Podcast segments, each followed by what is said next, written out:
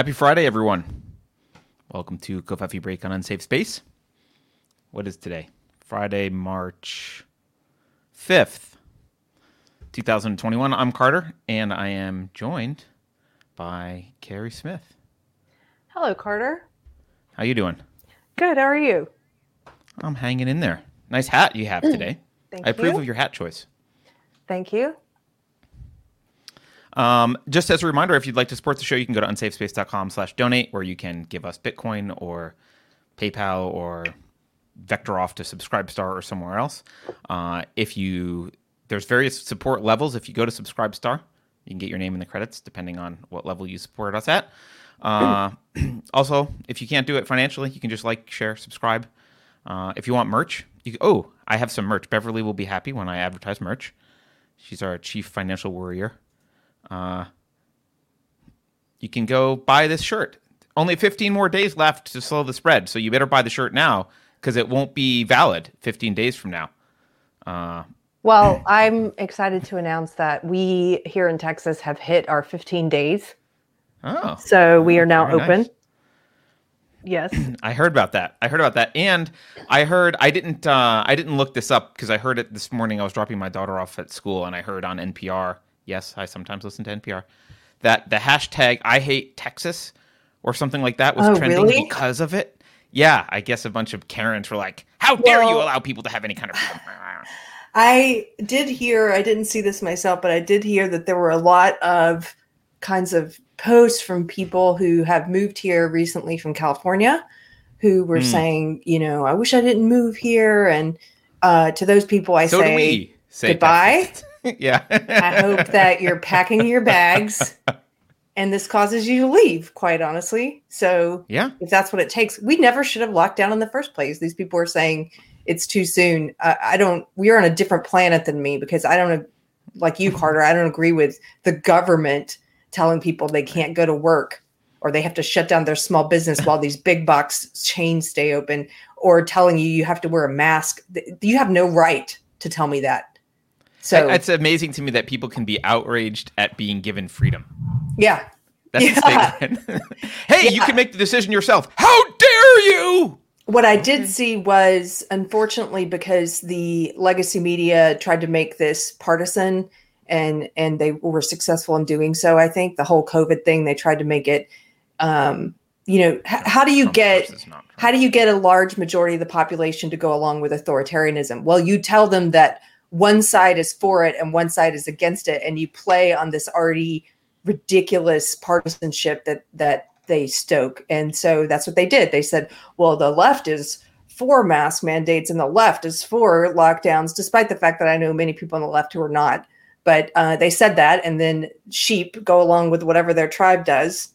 And uh, I guess we're over here, guys, or I guess we're over here, right? And so, so now because it's partisan, unfortunately, I knew that whenever they lifted it, if it was a Republican who lifted it, especially, um, that you would see the the leftists make it a, a partisan thing and say we're not gonna we're not gonna lift it in our stores. And I saw that a ton of posts in Austin, which is very woke and and very uh, left. I saw a ton of posts from small businesses and, and other other types of businesses in, in Austin saying they're going to continue with the mask mandates. And good, it should have been voluntary the whole time. Right. And Yeah. you, as your business, should have the whole time been able to decide if you were going to require masks or not. And uh, if you have the balls to continue enforcing that policy, go right ahead, and I'll continue not shopping with you. And but enjoy your cult, enjoy your mask cult and your religious garment that you want everyone to wear. Um, I will not be frequenting your store. So Yeah. Well, you know, it's takes a. It's actually not that hard to get. I think people to want to give up their freedom. You just got to promise them a bunch of crap. I mean, You the founding fathers to- about freedom versus safety, right? Like, well, yeah, freedom I versus mean, safety the illusion of safety and they also Right. um i saw a re- a news report last night of course the cathedral's putting out a ton of press about this trying to make it seem unreasonable and i saw headlines saying you know texas governor puts everyone at risk and all this stuff and um, one of the things i saw was an article where they framed it from the perspective of um, experts say that th- that this has been uh, that the governor is now making it harder for small businesses to keep themselves and their customers safe, um, not just because he's lifting the mask mandate, but because now it's going to be they might encounter angry people at the door who don't want to wear a mask and so and the, the whole tone of the article was basically arguing At least they'll have a door. yeah the whole this is one of the things they said carter they said um the whole tone of the argue was article was saying that uh sorry i lost my train of thought um It was. It will. It's better for small businesses to have it the mask mandate because they don't Oh. want to confront angry people at so the they were door. saying they were saying that um uh that we used to be able to blame it on bu- business owners used to be able to blame it on the government and say we're just enforcing the government mandate and now they can't do that. And i'm like yeah. Yeah so you better believe in whatever you choose to enforce. Right, you better have some personal responsibility. Imagine better imagine personal responsibility. If you want a mask mandate then you want a mask mandate. Imagine having the balls to stand up for what you be- actually believe in. So if you want to enforce it yeah you should have to say this is our store policy. Like grow up Like. Yeah. Well, the people So- who write articles like that have never run a business. and what Um, they want to say is like oh it's not us it's the government doing it like but we fully support the government do- we fully support the government taking away everyone's rights and making the us do government giving cover to authoritarians worldwide since the beginning of time. Uh, yeah. Wait, wait. Uh, I forgot. We I did want to mention book club. yes March 28th is our next book club. It is The Fourth Turning by William Strauss and Neil Howe. And we've picked the book for the one after that is we alternate between fiction and nonfiction. The one after that is fiction. It is Hitchhiker's Guide to the Galaxy. It will be on May 2nd. Uh, it's a fun read. I don't know that there's a lot philosophical in it other than it's a fun read. And i've never read it so i'm excited You will like it. Uh, you will like it. It begins with, we'll call it a great purge. Okay I don't know if that's the right way to say it. Uh, but yes. All right. Can we we have super chats already? Can we throw them up on screen before we start Yeah. losing them? Yeah, sure. I'm in fact, I think right I now. already lost. I Oh. already lost the first one. wow Um, The first one is Aaron Goodman, which is he says to replace Dr. Seuss. There's a new children's book about Dr. Rachel Levine, Dr. Rachel Levine's life, The Emperor's New Gender. Thank you, thank you, Aaron. Aaron actually super chatted that before the show started, and we can't put it up on screen anymore. It's lost, but we can put the next one on screen. Uh, AW says they will cancel you in a box with a fox, in a house with a mouse, here or there, anywhere. Who is next? Do you dare? Unoriginal, po- unoriginal poem by Woods Walker. Well, thank you. thank you i love. Do you want to do the next one? Next one. uh let's see is it azor I think it's Pirate Tomsky. wait Uh, they, they're it. in reverse order on this thing. So if you scroll down to Pirate, I'm Keri's using Okay, a new tool. I've got if it. If you scroll down to Pirate Tomsky, you'll see that that's the one we're on, and then you move Pyra up from there. Tomsky says, How dare you expect me to think for myself? Looks at government. What should I do? yeah, yeah. Jared and Baker. Jarrett Barkley says, Barkley, Give the sorry, power back to the people. Hopefully, the mask mandate is gone here in Ohio soon. Yes, I hope it is gone. It's gone in Missouri and uh, I think it, Florida. Did Florida ever even have one? I don't know, but it, I think it's gone in Florida. Yeah. TPS, thank you. TPS says government, free choice. Everyone still wears masks. Yeah, a lot of people see here's what happened that that I'm worried about, and we've said this several times, and people who are mask Nazis want to uh, mask holes want to uh, poo-poo this, but we don't know the psychological impact of of forcing this on people for a year, and especially on children and small children. And I keep I've heard from people say, "Well, children are resilient." Um, I do think children are resilient. Resilient, abusers say. yeah, but I also think you can you can heedlessly scar them and and do it do it callously and um I have heard from parents whose whose children have higher anxiety now who uh are having one who you know is having stomach problems from anxiety because he's afraid he's going to get sick like and I've seen some of the most disgusting posts from mask holes who are sharing stuff that their kids are saying without realizing that it makes them look bad as parents. It's not about COVID. COVID didn't do that to your kid. You did that. I'm not saying that. I mean, I mean, in general, you're in this mask culture. You can't protect your kids from all of it.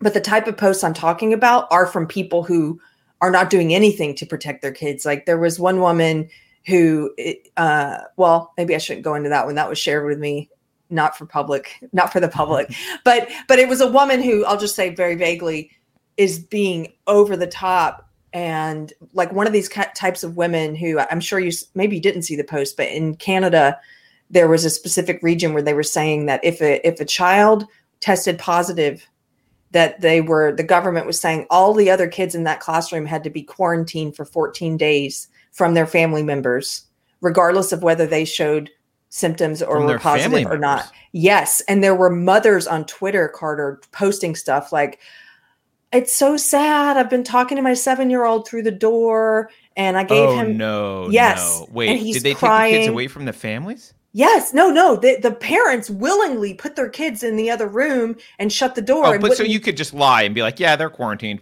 Right, but a lot of parents were not. A lot of parents were subjecting their kids to this and then posting these tweets trying to get sympathy saying, you know, my seven year old's been crying. I gave him a walkie talkie so he could talk to his brother in the other room. I told him the 14 days will pass quickly. It's like, you're doing that to your kid. You're doing that. COVID's not doing that. You're doing yeah. that. Yeah, totally. Totally.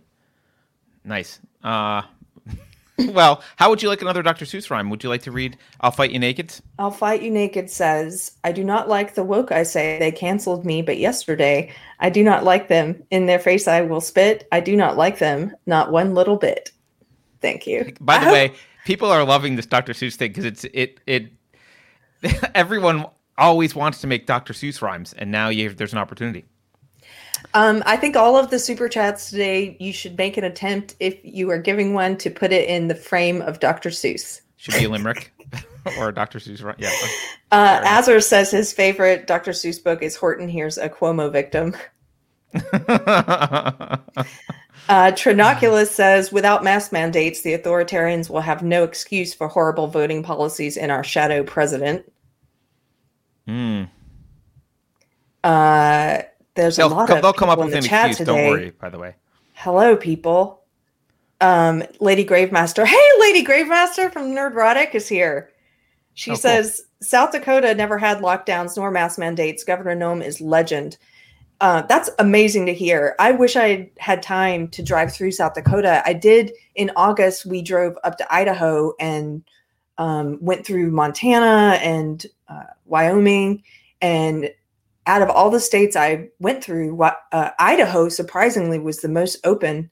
And maybe it was just where I happened to go, but uh, it was amazing. We went uh, up near uh, Jackson. Oh no, Jackson Hole was in Wyoming. I'm trying to remember the name of the place. Anyway, it was right on the water, and you wouldn't have even known. Everything was open. Even the le- I, I think for some reason the partisanship that they've tried to uh, instill around around your opinions on on mask mandates and lockdowns didn't reach Idaho or something because even like the hippie crunchy granola leftist kind of stores were no mask mandates where I well, I think you tend to get people in Idaho or in more rural areas that are less that are less susceptible to some of this. I mean, it's always major cities that where you have a concentration of political activism, right? You don't have a lot of activism in, in the middle of Idaho ever. They're they're there because they want to live their lives and be left alone mostly, even if their yeah.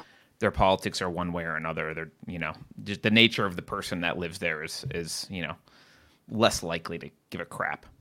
But, I told you about the the interesting old timer I met, right? This in uh, Idaho.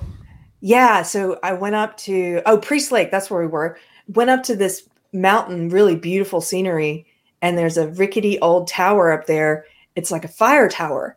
And this guy, they have people they it's their job to stay up there for a certain amount of time. And this guy self-selected to stay up there for six months. He said he likes the he's been doing this forever and he likes the long runs. But it's imagine it's like a lighthouse, but for forest fires and you live up there and you're just keeping an eye on everything and he could yeah. see things i couldn't even discern he would say like do you see that smoke way out there that blue smoke that's such and such i'm like i can't even see the smoke you're talking about but he knew and he just lives up there at the top of this rickety tower at the top of a mountain in the middle of nowhere reading mystery novels yeah. you know Well, What a cool sometimes job. society makes me want to do that. I'll tell you that. Uh, all right, Pirate Tomsky. You want to read Pirate Tomsky's or you want me Pirate to? Tomsky says, I was chatting to my niece who's 16 and she's really anxious about going back to school next week. Pre lockdown, she was such a sociable person. Yeah, that's what I'm talking about. It has impacted people psychologically, uh, children and adults. And we don't know what the repercussions of all, all of this is going to be yet. We're still figuring. we're still finding that out. We basically, you know, the American population, we've been a bunch of guinea pigs, especially children. And we've seen I the mean- statistics about the uh, the depression rates among kids.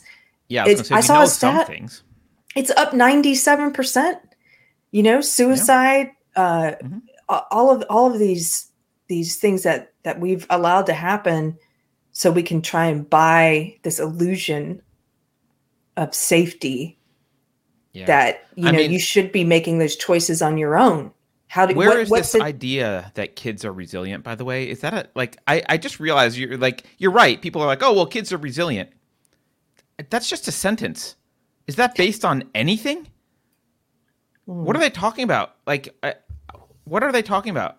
Kids like kids who are traumatized have higher instances of problems. Like they, this is known. There's a whole adverse childhood experience score, which is measures your adverse childhood eh, experiences and correlates to problems in adulthood. Where the hell is this stupid aphorism like, well, kids are resilient? It's like a get out of jail free card for people who just want to do whatever they want Yeah. to children and have no concern for the consequences. I hate when I hate when like I just realized that it's that's a thing that I've not questioned before that phrase. I hate when there's phrases floating around that we just don't question. I'm like, wait a minute, where the hell you get off saying that? What, what are you talking about? Kids are resilient. What the hell are you talking about? They're not lizards. You don't cut their arm off and it grows back. They're not different. And in fact, they're impressionable. Yeah. And we know that impacts of their childhood have long, like we know that trauma in their childhood has long term impacts. What the hell are you talking Yes. about? That kids are that kids are resilient. Sorry, I just I just No, realized this. Now you have to think about that. Antonio, thank you, sir, says, Love your show. Didn't a lot of the big companies in the US trade with Germany in the 1930s? Yeah, well, I mean, I, I think, uh, yeah, I think a lot of them did. I mean, wasn't Disney, uh, D- Disney himself? I think, I, I don't know if he was like overtly pro Germany, but like the Kennedys, uh, like yeah, lots of people. And World War II, there was also, like, or sorry, in uh, on the Asian, the Pacific uh, arena of World War II, a lot of companies that we do business with today, where Mitsubishi made zeros, made Japanese zeros. like a lot of a lot of big companies that were around then, absolutely you know, were involved in Made money. perhaps the wrong side. Uh, Made money, Not yeah. all of them. Yeah, but some of them. Oh, there are people in the chat saying, Hail, Lady Gravemaster. Um, Johnny Boy, Quick Draw, what a great name. Gives us a super chat and says, Locking your kid in the closet. That's what the mother did to the daughter in the movie Carrie. And that did not end well. Yeah. What Yeah. a great film reference. Remember that if only movie? kids had superpowers. I love that movie. What do you mean? Do I Your remember that? dirty movie? Pillows. awesome movie. Cover up your dirty movie. pillows. Uh, Lieutenant Siver, thank you, sir, says there's a manga called The New Normal that shows what happens when a society changes due to the COVID religion. Oh, Oh, I would. I'm going to make a note. I'm going to read that. wasn't there that movie that was coming out about a virus? And I don't know if it ever did come out, but it was like set in five or six years in the future, and there Yes, were still lockdowns. I don't remember. I forget the name, but it's out. Okay. Yeah. Um, thank you for that suggestion. And then the captain's log says so the House passed HR one. They are having their fun. They want to. They want control of the people, but will soon realize we're not feeble. Wait, what is HR one? Are you is sure this- we're not feeble? I don't know. I don't know. Is HR one the one that we talked about about guns or no? No, HR one is the one. Here, I'll pull up the Wikipedia. I actually have it sitting here. it's aptly named. So all you have to know to hate it is the name of it because they name things the opposite. For the People Act. Oh, come on. Yeah. Oh, what's in that? It's the For the People Act, Keri.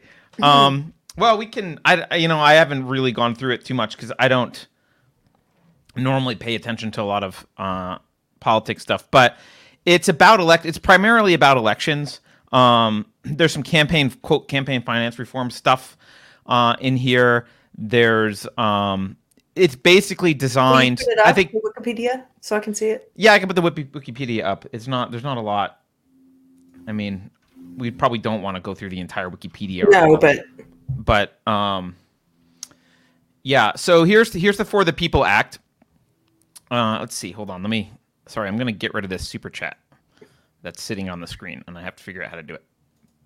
There we go. Uh, and we'll zoom in on this a little bit. All right, for the People's Act. So here are the here are the elements of it. So I think predominantly it's about quote voting rights. I hate that phrase, uh, but okay, it's about voting rights, um, and it's designed here to make sure that everyone can vote at the spur of the moment on a whim. They vote by default, basically. I mean, not vote by default, but they're registered by default.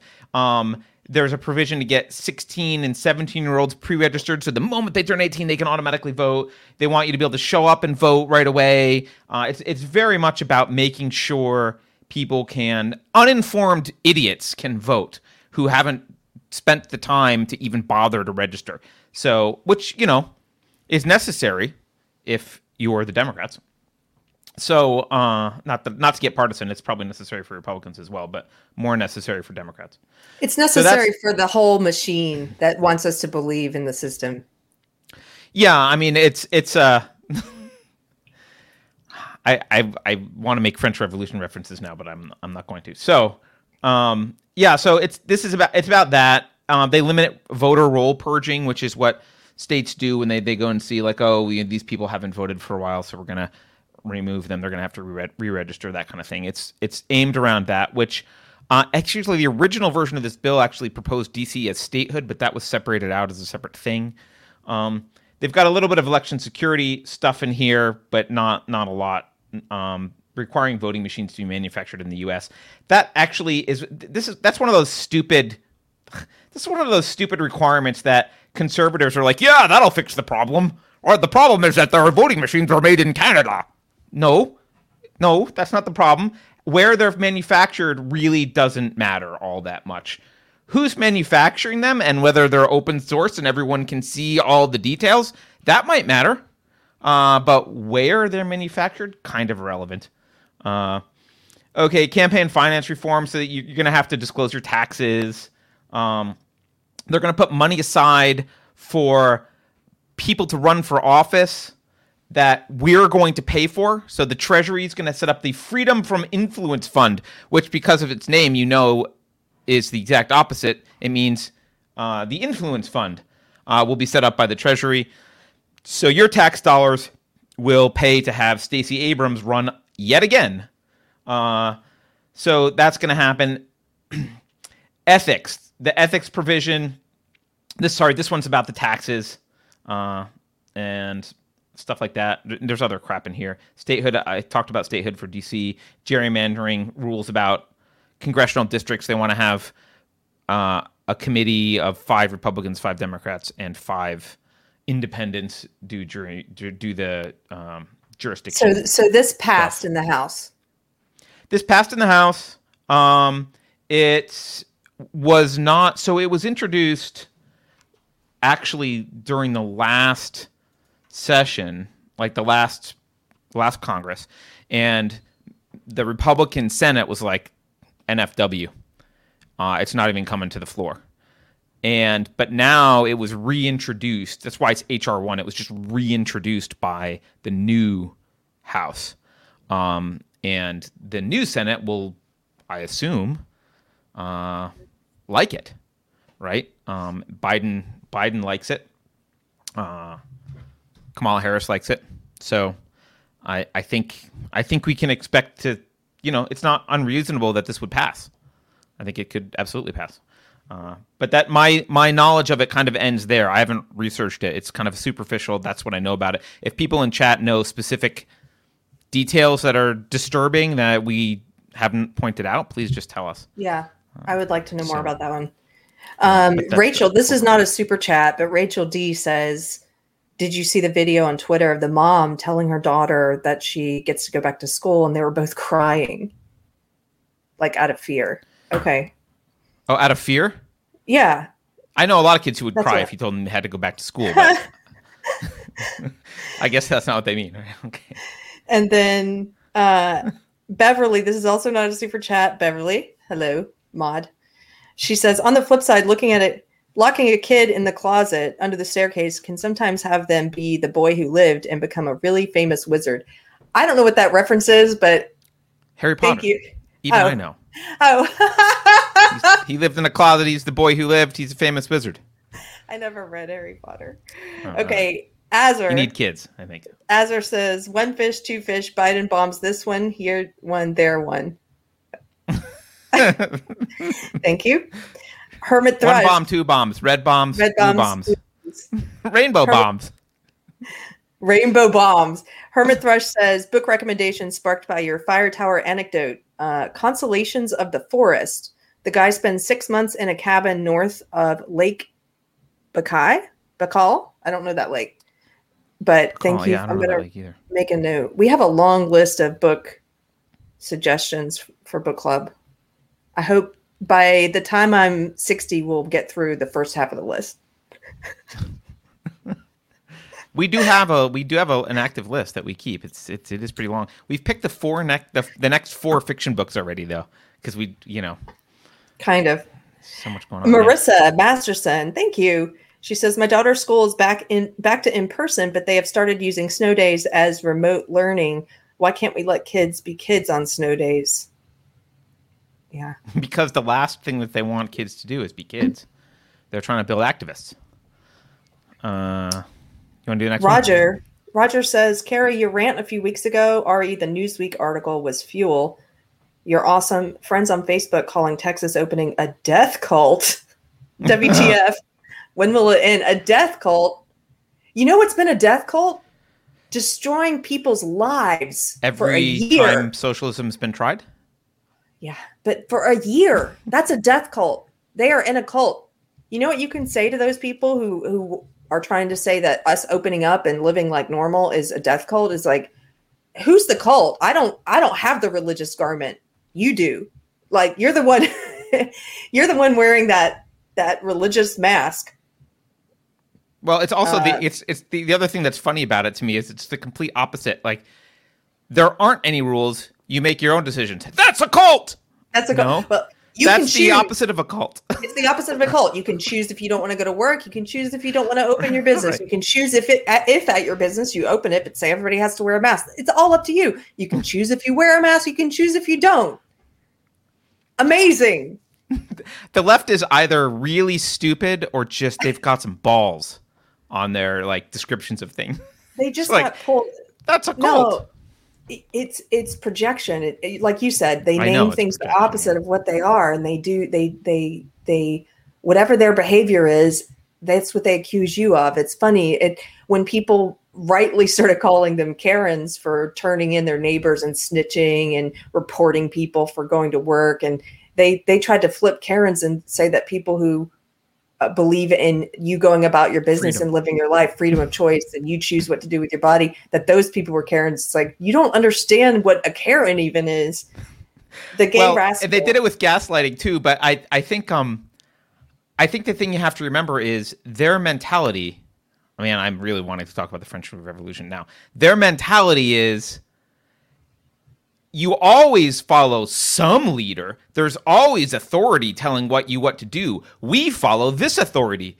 Hey, that guy's saying something else and you like it. So you must be following his authority. That's your cult. And it's well, like that's like when they. no, Yeah, that's not how. Not everyone follows a leader. that's like. So I have some uh, anonymous. Uh, I don't know people who hate me. Uh, who I don't know what you call that.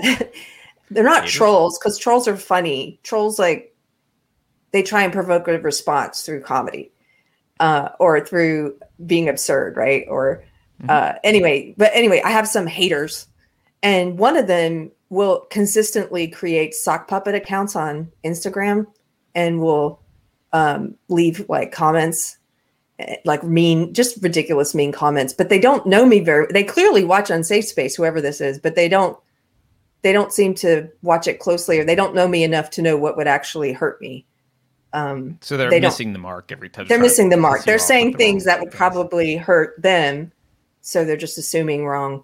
Right. Um, but one of the things they said in their last anonymous comment was they they called me a MAGA Trump train person or something, and th- you're making me think of this because, like you said, they will just automatically assume I must worship at the altar of Trump or something. Uh, because he and I share some opinions on things, what? Or because I because everyone worships at some altar. Right, but they don't. political- I I yeah. worship God. I don't. I I actually agree with them that we all worship something, but they don't I don't even look that. close enough to see what what it is and who it is and what I follow. And um, and by the way, like, have you ever seen me in a MAGA hat? I mean, I have friends who wear MAGA hats and stuff. No problem with it. It's just not me. But you know, I don't. I don't even understand that because it's like, if this is the this is a very tepid Trump train support. I'm not doing it right. If that's what you think I am, like I don't know. Like that's kind of funny. Um, okay. okay. That makes you a MAGA supporter. All right. You want to do the gay rascal? Uh, yes, the gay rascal says one of Hitler's favorite films was Snow White. is that a joke? I, it sounds like a joke, but it, I part part partly I would want to believe that it's true. I don't know. I, it could be true. I don't think it's true. I don't believe Snow White was out. Uh, I was it wasn't a film when when it, Yeah. it's, it, it's it- anachronistic. It can't be, but it's it's can't still be. funny. You know, I was listening to some 1930s music yesterday, and which is really beautiful stuff. And I was actually thinking about that movie.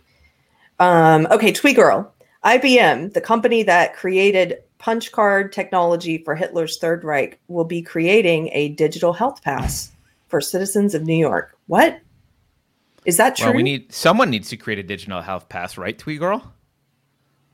I don't know. I haven't heard about that, but that's not surprising. Um, is it actually? Is it just a proposal, or is it? Has it actually been uh, agreed? I don't know. Because that would be that would be interesting. I don't. We've talked about the the um, Chinese, what's it called? Damn it, social credit system, um, and and China does have health passes like that. If you if you want to go into restaurants in certain cities, you've got to show your your phone and show that you have the COVID thing or what, like you're you're all good to go. Uh, and that's absolutely where we're going to go as a society in the U.S. I mean, there's no you can already see it. You're not going to be allowed to get on flights. You're gonna, um, you know, you probably won't. Your kids probably won't be able to go to school. Uh, there'll probably be lots of things that will restrict you, um, and they'll and they'll use it. You know, they'll use the Googles and Facebooks and everyone else to to help. Um, do you want to do Can I- Kimberly's Meadow? Yeah, can I tell you for a moment Yeah. of frivolity a Sure. funny personal thing about the about the anonymous hate that I get sometimes? Sure. Uh I don't think he'll mind me saying this. My fella is a musician and he has there's a woman who kind of stalks him or used to.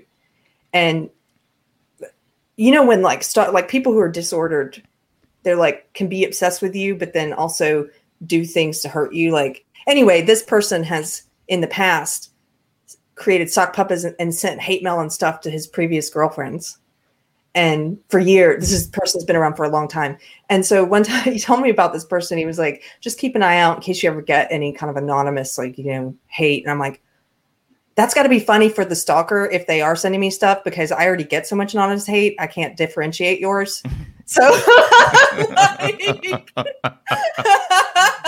it's ineffective I'm like i don't know there's Uh. other people who send me stuff Plenty of people hate me. Oh, yeah.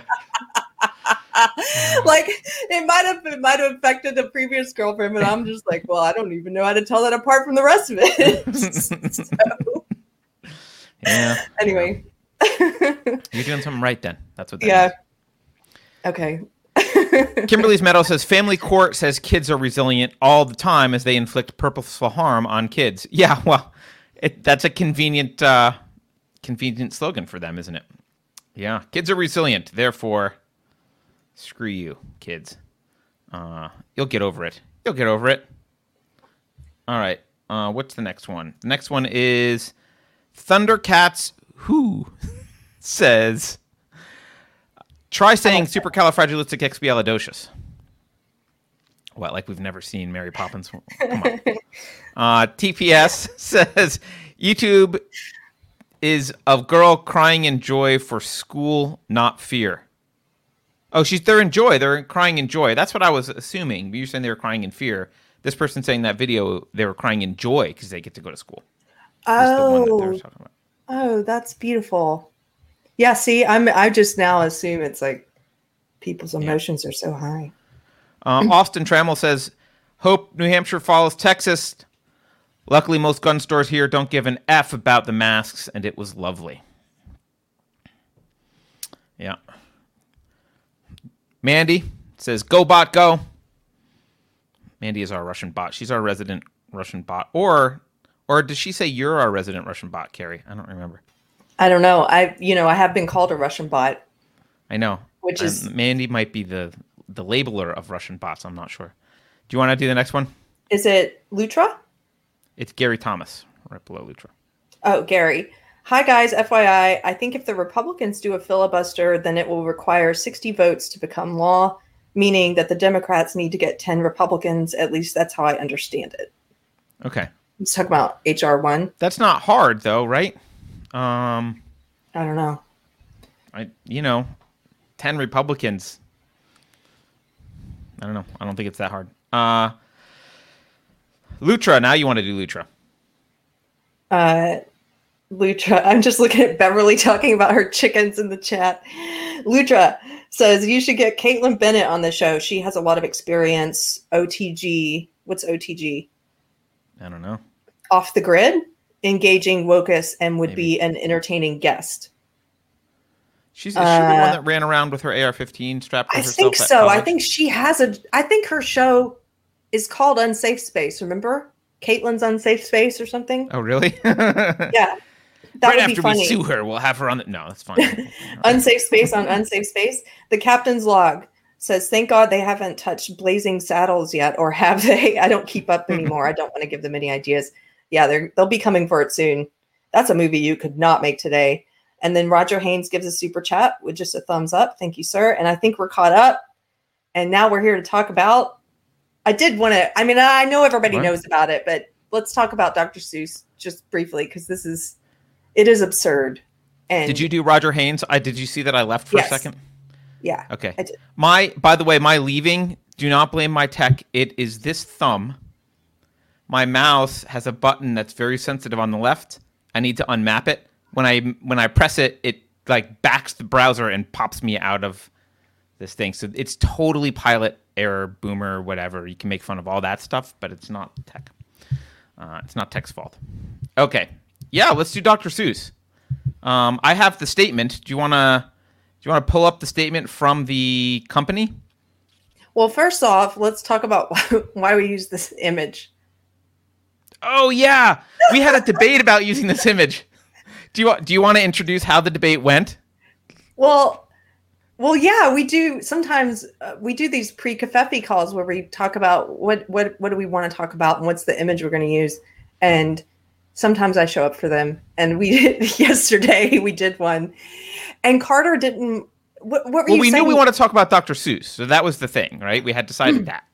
Yeah, but you were saying we should use the picture because they have a problem with a Chinese, uh, a picture of a Chinese boy using chopsticks in one of the Dr. Seuss books.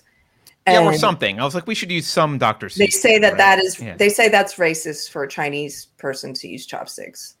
Apparently. Um, It, it's so- racist to notice that they use chopsticks. oh my gosh. so anyway, Carter said, "Why don't we use that image?" And I said, "No, let's use the image of Dr. Seuss because we want to use something that everybody recognizes." And and then he was like, "Which image?" He said, "You mean Cat in the Hat?" I'm like, "Yeah, that's the one." That, he said, "But Cat in the Hat isn't ba- one of the banned ones." And Yeah. th- this is when I realized that Carter doesn't think of Dr. Seuss as as that character. I do. Doesn't everyone? Who thinks of no? I well, we found out in chat. Maybe I'm totally wrong. Yeah, but I was like, "What do you mean? No one knows what Dr. Seuss looks like. Why would we Yeah. put his image?" That's what Dr. like, Seuss looks like. "No, he looks like the Cat in the Hat." I'm like, "What are you talking about?" That's when you picture Dr. Seuss. That's what you I- picture. No, yes. no, it is not. No, it is not for me. It is not. Carter said, Keri, Dr. Seuss is a human. right. yeah, I did have to say that. I was very serious. Gary, he's a human being. I know that, but nobody pictures him as they just picture him as that that character.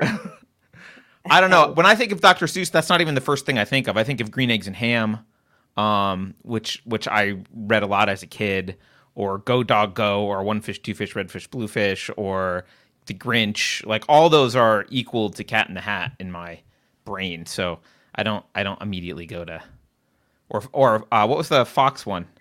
Is it Fox in a Box or whatever? Yeah, Fox in a like those are all, yeah. See, I don't know. okay, it's about half and half. There's about half the people in the chat who say yes, that's what Dr. Seuss looks like, Oh, okay. So and so, the other half are like, no. so half of you are wrong. Which half? I don't know, but half of you are wrong. Either he looks like the Cat in the Hat or he doesn't. Yeah, I I don't know. All right, well. You're gonna Let's pull up the why so pe- people not everyone knows why we're talking about it Dr. Seuss although I'm sure they figured it out by now but let's pull up let's pull up so this is not a case of Amazon or anyone else unilaterally deciding hey we're going to ban books this At is a case of the publisher well yeah this is a case of of the it's called Dr. Seuss Enterprises which I assume actually i looked up on linkedin. There's like 17 people it's in southern california. It's a privately held company. Uh, and they manage the the copyrights of dr seuss's books. And they released a statement. Here is the statement that they released the other day. Uh, it says it's very short so we can read the whole thing. They say today on dr seuss's birthday so this was on march 2nd which was his birthday. Today on dr seuss's birthday Dr. Seuss Enterprises celebrates reading and also our mission of supporting all children and families with messages of hope, inspiration, inclusion, and friendship. We are committed to action. I highlighted this because I don't know what it means, but okay. Uh, just act, any action, whatever. We're committed to it. Just an action. Flail your arms. We're committed. To that end, Dr. Seuss Enterprises, working with a panel of experts, uh-huh, I wonder who they are, including educators, reviewed our catalog of titles and made the decision last year to cease publication and licensing of the following titles. And here are the titles six books. And to think that I saw it on Mulberry Street, If I Ran the Zoo, uh, McElligot's Pool, On Beyond Zebra, Scrambled Egg Super, and The Cat's Quizzer.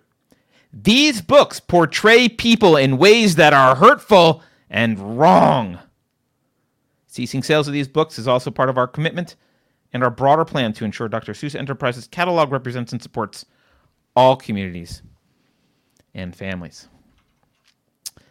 So there you go. That's the statement. That's the statement from Dr. Seuss Enterprises. Keri, were you familiar with any of these books beforehand? No. Uh, but now there was like a run on Dr. Seuss. People started buying them up. Yeah, but it's I honestly that is the dumbest way to oppose this because they're not listed. So I, I looked on Amazon. I went on Amazon. People were like, "Oh, Dr. Seuss is trending on Amazon." So uh, let's actually pull it up. Here is this is a um this is a clean browser, so there's no it's not influenced by anything I've searched for or anything. This is just default browser from uh, of on Amazon. You can look at the top selling books right now. Cat in the Hat, the Cat in the Hat collection, One Fish, Two Fish, Red Fish, Blue Fish. These are all like best sellers in books. They're all Dr. Seuss. Green Eggs and Ham. Oh, the places you go. Here's one non Dr. Seuss book. Fox and Socks. That's what it was. Fox and Socks. Uh, the Foot Book. The Lorax. It's a, it's a lot of Dr. Seuss books. I just like to point something out. None of these are the banned books. So this company that's going woke and trying to say we're banning these books, you just paid them. That's all you did. You just paid them for this decision. They made a decision. Now the books are popular, and you're buying the books that they are not banning. So I don't understand why that's a protest, but whatever. Can we talk about their reasoning for why these are harmful? Like some of the ones, like the Chinese child. yeah, so I have image. I have screenshots. I went and Okay. found YouTube videos because you, you can't find the books, but there are still YouTube videos of people reading the books for children. Um, So I went and found some videos, and I screenshotted a couple of. I, I don't know if these are the prob. These are what I'm reading are the problematic portions. So um, one of them is if I ran the zoo. That's one of the books. And uh, here, let's just I'll just pull up. So the one most problematic screenshot that I that I've got here. Hold on. There we go. The one most problematic one, and I'm I'm saying what I think is the most problematic one according to to them, is this passage. I'll hunt in the mountains of Zomba-ma-Tant, because that's a real place, by the way, uh, with helpers who all wear their eyes at a slant. So apparently, noticing that Asians from a fictional land called Zomba-ma-Tant have less round eyes than oh wait a minute what is it the Asians call white people? Oh round eyes. That's right. That's the that's what they call the white people. Round eyes. So you're not even supposed to acknowledge differences anymore. right. Except the acknowledgement of differences. Is the except they say this is this is a, one of the places where they contradict themselves all the time. They say that you know the people who push critical race theory and social justice ideology they say that being colorblind is impossible. And when they say that they're they're using smoke and mirrors. They mean that you we none of us can like when you look at someone you do see their race or you do see that they have slanted eyes or they have round eyes. You see these things. And then they say therefore therefore we have to treat people differently on the basis of race because being colorblind is impossible. They they conflate two different definitions of colorblind. James lindsay talks about this a lot. They they conflate being literally color colorblind with with being colorblind in terms of not treating people differently on the basis of race. They say because one is impossible that the other's impossible. We must because we can't uh, because we're not physically colorblind and we do see color and we do see differences therefore we have to treat you differently which is uh, absurd. And so there this is one of those contradictions because these are the same people who tell us that none of us are colorblind. We all notice race. We all notice differences. And yet they're banning a book for even for noticing. noticing. Yeah for noticing. And i don't you know i don't know. I'm sure you could find some asians that would be offended by this really I have a lot of Asians in my life. I don't know any. I'm sure you could find some, you know, but they're all at Harvard uh, or wherever. I don't, I don't know. So that's one. Let's just pull up. I have some random screenshots. Here's another one. Uh, I, I looked up. I looked up all the imagery in this book and these books that might like mention people or show people. That's so. That was one of them. Another one was this one. Uh, I don't I don't understand what could possibly be wrong with this, but it just says uh, he's talking about capturing a an animal that he makes up. Um, a mulligatawny is fine for my zoo, and so is a chieftain. I'll bring one back too. So I don't know if that's a problem, but that's another spot. Because most of the book, by the way, not talking about people at all. He's talking about animals that are ridiculous that he's made up. That he is going you know the kid in the book is imagining what he would do with the zoo and he's imagining going off to these faraway places that are very different from where he lives and and finding these unusual weird animals that obviously don't exist in real life but are fantastical and bringing them back to the zoo so i don't know if they're upset about uh, the chieftain coming back i don't know uh, here's here's another example. They don't talk about this guy, but this is a Russian. Uh, maybe this is very offensive a Russian wearing a Russian hat with a big beard. Um, it doesn't say Rush. Oh, it does say Russian. There's the Russian Palooski, which is the the bird apparently. There is. I'll bring back. Uh, oh, eight Persian princes will carry the basket. So he's going to bring back this creature, Persian princes. That, I mean, these are all the references to people in the book. That's it. Uh, oh, that's a different book. We'll get into that book in a minute. Well, I, we might as well do this one. Here's the other book. This is the one that they're pissed off about. Um, this is the book I think, and to think that I saw it on Mulberry Street. This book is about a kid who is he's imagining what he saw on Mulberry Street in I don't know Boston or wherever I don't know where it is, uh, and in, he there was like a just a horse with a cart and he starts adding things and it's like well what if it was a zebra? Well zebras aren't cool enough. What if it was a reindeer? And like what if the cart was cooler? And but he starts adding all these things in his imagination. And towards the end he like turns it into basically this parade and he says i guess the the the problematic part is probably this uh, he'll add a chinese man who eats with sticks. Um a big magician doing tricks a 10 foot beard that needs a comb. No time for more. I'm almost home. So, this Chinese man eating with sticks, I assume, is problematic. I just would like to point something out. Uh, I have a lot of experience with this. I was in Asia for a while. My wife is Chinese. Chinese men do, in fact, eat with sticks. That is a true statement. uh, in And general, nothing wrong use with that. That and there's correct. no value judgment being given there to that at no, all. but it is unusual for a kid from America, who, especially America at the time that Dr. Seuss was writing, who are unfamiliar with foreign cultures, to be, oh, that's that's neat, that's unusual, that's different, that's that's why it's included. There's nothing wrong with saying, hey, that's. I mean, if there's a culture somewhere where you know you eat with your iPhone as a fork, like that, maybe that would be something to point out as unusual and different. Like, oh, that or people who like they eat with their hats. Like, okay, that's unusual. Are we going to make a value? Ju- I might make a value judgment about hats because they're unsanitary, as are iPhones. But whatever.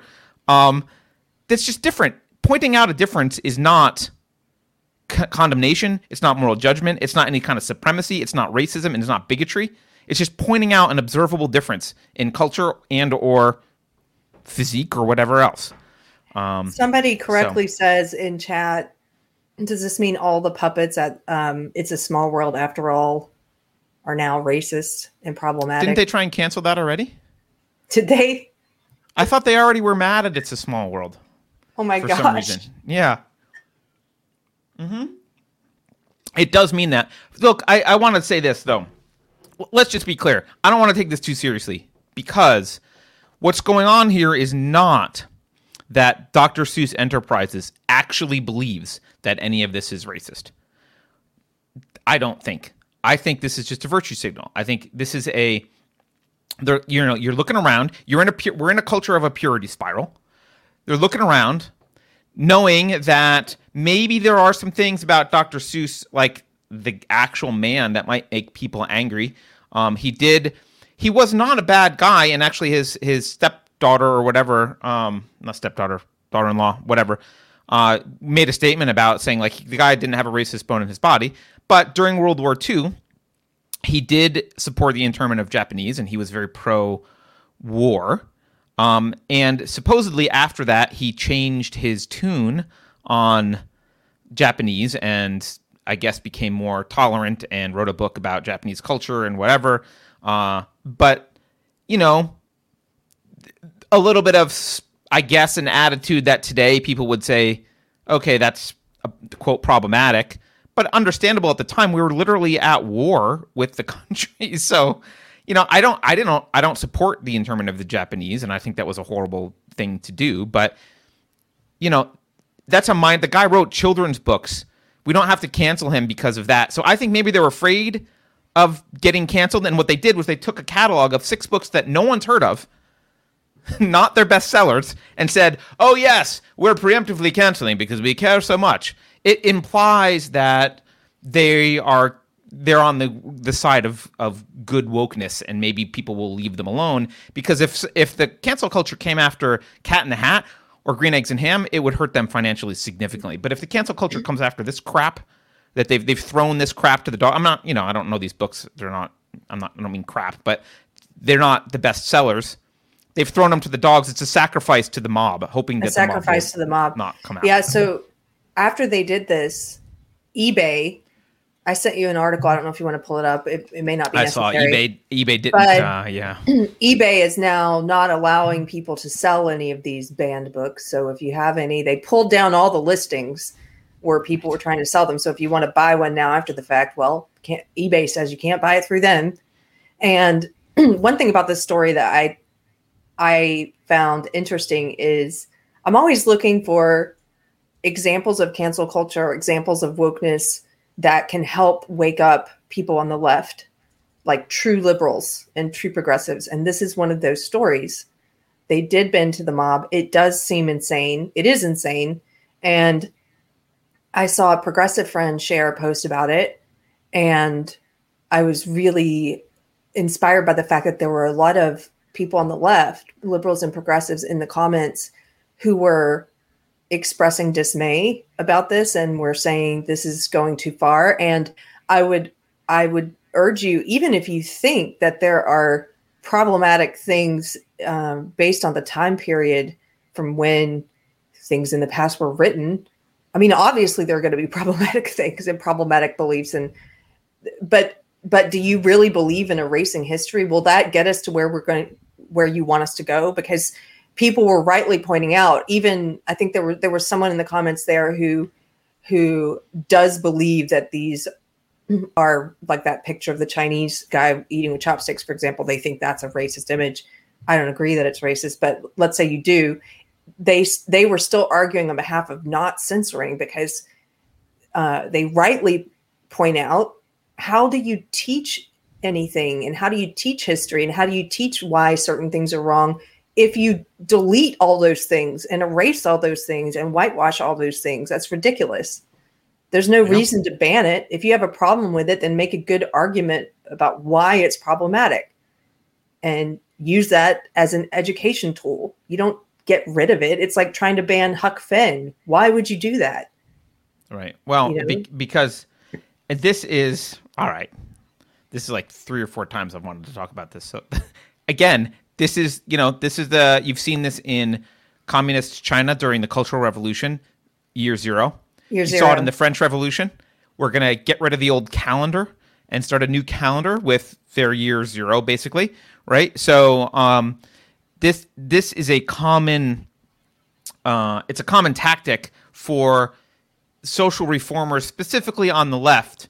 Um, what they want to do is tear down all of history because there's some there's some problematic aspects of history. There's always something wrong with history because we've never, we, we don't have a history as humans of, there's not one period in our history where it was Shangri La and everything was great and there was never any problems. So that, therefore, by definition, everything in history is in some period where there were problematic views. It, it like always, forever. That it's always going to be the case unless there's unless unless we vector through utopia briefly, at which point we'll be able to look back at Utopia and say, remember when things were awesome? We can don't have to cancel any of those things. But they, you know, they they do this because often there is bathwater with the baby that they want thrown out, right? So if you look at, I'm going to just talk about the French Revolution for a moment because I've been reading about it recently, and you know, if you look at the um, if you look at some of the writing prior to the French Revolution, there's some good things that were said. Like Turgot said some some good things um, about the futility of you know, government bureaucracy doing things. Um, uh, Diderot, who was who was doing a writing an encyclopedia, he said some really interesting things about um, the importance of reason and questioning old ways and like trying to undermine things by well, we have to talk about it in this sense, but if we provide all the evidence, people will see what's right and and and you know we should be questioning we should be questioning uh, past we'll say customs or whatever. So there's like a lot of value there where you say okay like yeah we should be like why do why do the first and second estates have so much power and the third estate in france's case has has no power? Like those are legitimate questions to be asking. But the problem is they there are other considerations when running a country other than who's holding the gun, right? Okay, the nobility was holding the gun and controlling everyone, and that was really bad, and and it and it's bad to have just the nobility holding the gun. Well, if you want someone else to hold the gun, the nobility actually, as as bad as the king might have been, and actually Louis XVI wasn't that bad in comparison to kings, uh, as bad as they were, there were lessons, and Edmund Burke talked about this. Like there were lessons that had been learned over history about how to help run a successful society and help people have more freedom and give them some power and make some like like there are lessons that they've learned. And if you're and again i'm saying this as someone who doesn't think there should be a gun in the room but if you think that the government should exist and force people to do things there are lessons that have been learned through history about what not to force people to do how to do it do it in a way because because they knew the nobility knew and kings knew that you can't you can't just screw over the people com- completely they you like they will revolt it won't last they'll, they'll revolt or they'll starve or like there is there's bounds to what you can do. You can't just whimsically rule because you have the ring of power. And yet what they did, the people who who used these arguments that God and power in France and this happens elsewhere, they they didn't they didn't just want to say, well, we need representation and we should actually respect why things were done in the past and figure out how we transfer to a system where there's actual more adequate representation by the third order um, which would actually be a law of representation because they were most of the population. But but we're not going to just throw everything out and just rule by whim. We need to have we need to understand why things were done the way they are, and and we need to you know change in this direction, but not just throw everything out. But they wanted to throw everything out because they wanted absolute power. And that's why you ended up with this situation in France with just absolute mob rule. It was just absolutely, you know, it was totally, it was a fickle mob. It was you you execute whomever for whatever. I mean, as you know, like e- even that they two sides argued about executing the king. Both started with the argument, well, we're going to execute him, but how should we justify it? okay. So the the ones that won, they were executed themselves like a couple months later because the other ones gained power and like okay, and then they were executed. Like it's just it it it's massive mob rule and the the the problem is the left because you've got these power hungry bad people who want to just rule. They just want to rule. They're just they just want the ring of power. They need to reset. They need to get rid of history because they don't want you talking about history. They don't want you saying, "Hey, actually, you know, when Turgot was working for the king, he had some good ideas. Maybe we should think about those." uh-uh. That can't have existed. Nothing good could ever have existed in the past. Everything in the past is gone. We need full control, and to get full control, you need to forget about everything that's happened. You have to be an ignorant, like dolt. You have to be stupid because we want to rule. And if you're not stupid, you won't let us get away with what we want to do. That's the reason that they hit the reset button. Because because ignorant people will let them get away with it, and informed people will look at what they're doing and go, "Wait a minute, that's a bad idea. That's been tried before, or that has these negative consequences. That's bad. You can't have people doing that. So you just need to erase history completely. You're making me think of how the establishment has no problem making Hitler analogies or Nazi analogies, and and and they have no problem with you doing so, as long as it doesn't challenge them or expose them in any way. So you can call. Trump Hitler forever, and that's fine. But if you dare point out any similarities in the polarization happening now politically and the dehumanization that's happening for people on the right and for Trump voters specifically, um, if you point out any similarities between that kind of dehumanization and the dehumanization that happened, um, you know, under Hitler, then you'll get unpersoned. You're not allowed to do that. Gina Carano right. got fired. You're not allowed you know, it's it's like that saying, like you said, if if you want to know who has power, look at who you can't criticize. I forget who said that, but um, you they, they don't have a problem with history in a very limited area as long as it doesn't actually threaten them or threaten who holds the power or threaten um, the narrative that they're pushing. They're fine with it. But if yeah. you dare make any connections at all, uh, uh, you know, that point out what's really going on, done. Like you're out of here. yeah. yeah. Yeah. Yeah. I mean, you're I was just reading did have you have you ever read the uh what was it called?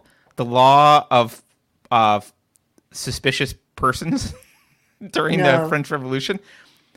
Keri, it's amazing. It is literally the anti-racism crap. It's like Twitter's terms of service if Ta-Nehisi Coates wrote them. It is like wow. it's not enough to just to be it's not enough to to not be against it's not enough to be against the monarchy. You have to be pro the revolution. You can't be quiet. Like it's it's like literally it's exactly the same thing. It's it's it's word for it's like like Ibram X. Kendi. It's like, yeah, you have to yes. be. It's not enough to be not racist. In fact, it's not possible to be not racist. You have to Right. be anti-racist, which actually means It's exactly racist.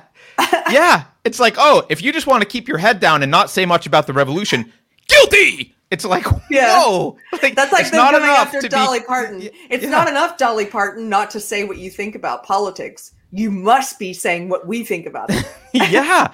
Yeah, non if you're not actively enough revolutionary, if you're not an active revolutionary, then you're a counter-revolutionary. In fact, they even go so far as to say like, well, if you're just saying some things that are kind of pro-revolutionary, but you're not really doing you're not really doing enough, that's also counter-revolutionary. You're not It's like, doing the work. That's that's enough of the work. They say you're not doing the work and you're not doing enough of the work. Yeah, they routinely cast their own allies on the Yeah. fire. They God, I mean, the- routinely go after them for not doing the work. Yeah, I mean, the more I've read about the French Revolution, the more I'm going. I, I, I, all we have to do is teach people this, and everyone will look at woke society and go, "Oh shit, Yeah, we need to get these people out of power. I mean, this, this is ridiculous." that's a big problem. Is is we've talked about it. Part of the reason that that bad ideology spreads so easily is a lack of historical context and historical knowledge. We're not Crazy. we're not teaching kids what you know we're not teaching kids about history we're only teaching them the little parts of it that are to be used in the narrative that we're all supposed to believe in Yeah. And Yeah. the way in which you use them but you're not allowed to use them any other way you're not allowed to Mm-mm. make any connections or you know analogy it's so it's so interesting Yeah. The only Anyway. thing you're taught about the French Revolution generally is like, well, there were evil kings and an aristocracy, and they were overthrown, and that was good. But you know, I mean, the the kind of classical Marxist interpretation, which is I think widespread in schools, is unfortunately the bourgeois ultimately triumphed and Napoleon came back. Like, it, it's not unfortunate if if if Napoleon hadn't stepped in, and if if the quote bourgeois hadn't decided that enough is enough, I, France just would have been it, it would have been a meat grinder for another 10 years. It, it was just it was absolutely horrible. Giving the people unfettered power was a stupid st- it was just dumb. No one should have unfettered power. They had complete unfe- it was mob rule and mob rule is a horrible horrible idea horrible idea yeah it's worse than a king because if you have a king, he might not be a tyrant, but when you have a mob, they are always tyrannical. Mobs are always tyrannical, Look always. At the, look at here in Texas. Look at the mob and how they're responding to us being able to make our own decisions again. They can't Right. stand it. Right? They're tyrannical by nature. They can't stand it. yeah, I saw I today um, I, uh, KVUE or KUV. I can't remember one of our local channels here in Austin. They were running Governor Abbott's speech about that he wants. He's a couple of states now. A few states have been trying to introduce state legislation that would prov- supposedly prevent big social from censoring people on their platforms. And I know okay. you probably you're not in favor of more government regulation. I am not in Um, favor of those laws. No. but he was doing a press conference about it and in the comments there were just tons of people there because this is austin you know so there's a lot of woke people a lot of sheeple and they were just like going on and on about how angry they were that people get to choose now if they wear a mask and i just i'm I, it just blows my mind and and, and to those people i'm like i'm it must be really hard for you not being able to tell me what to do does it Yes. do you lie awake at night upset about the fact that guess what? I've rarely worn the mask the whole year. oh my goodness. Yeah. How much does that Yeah. bother you? Come to my house and try to force me to wear it. I dare you. like I know how badly you want to force you want to force me to do things that you want. I know how badly freedom bothers you. Yep. Anyway, You know what, Keri? I, I I don't want to go on another tangent, but this is like I planned to talk about this. I didn't do it on Monday, and what you just said is a great segue into the, my sign. So maybe we can talk about it for a quick second. Um, I was thinking about Um, I was thinking about psychologically what it takes to have a the a society that's free, um, and what some of the psychological barriers are for it. And one of them is an unwillingness to sit in discomfort. Um, and I'm going to use an example. I'm going to use like, and there's two things I mean by this.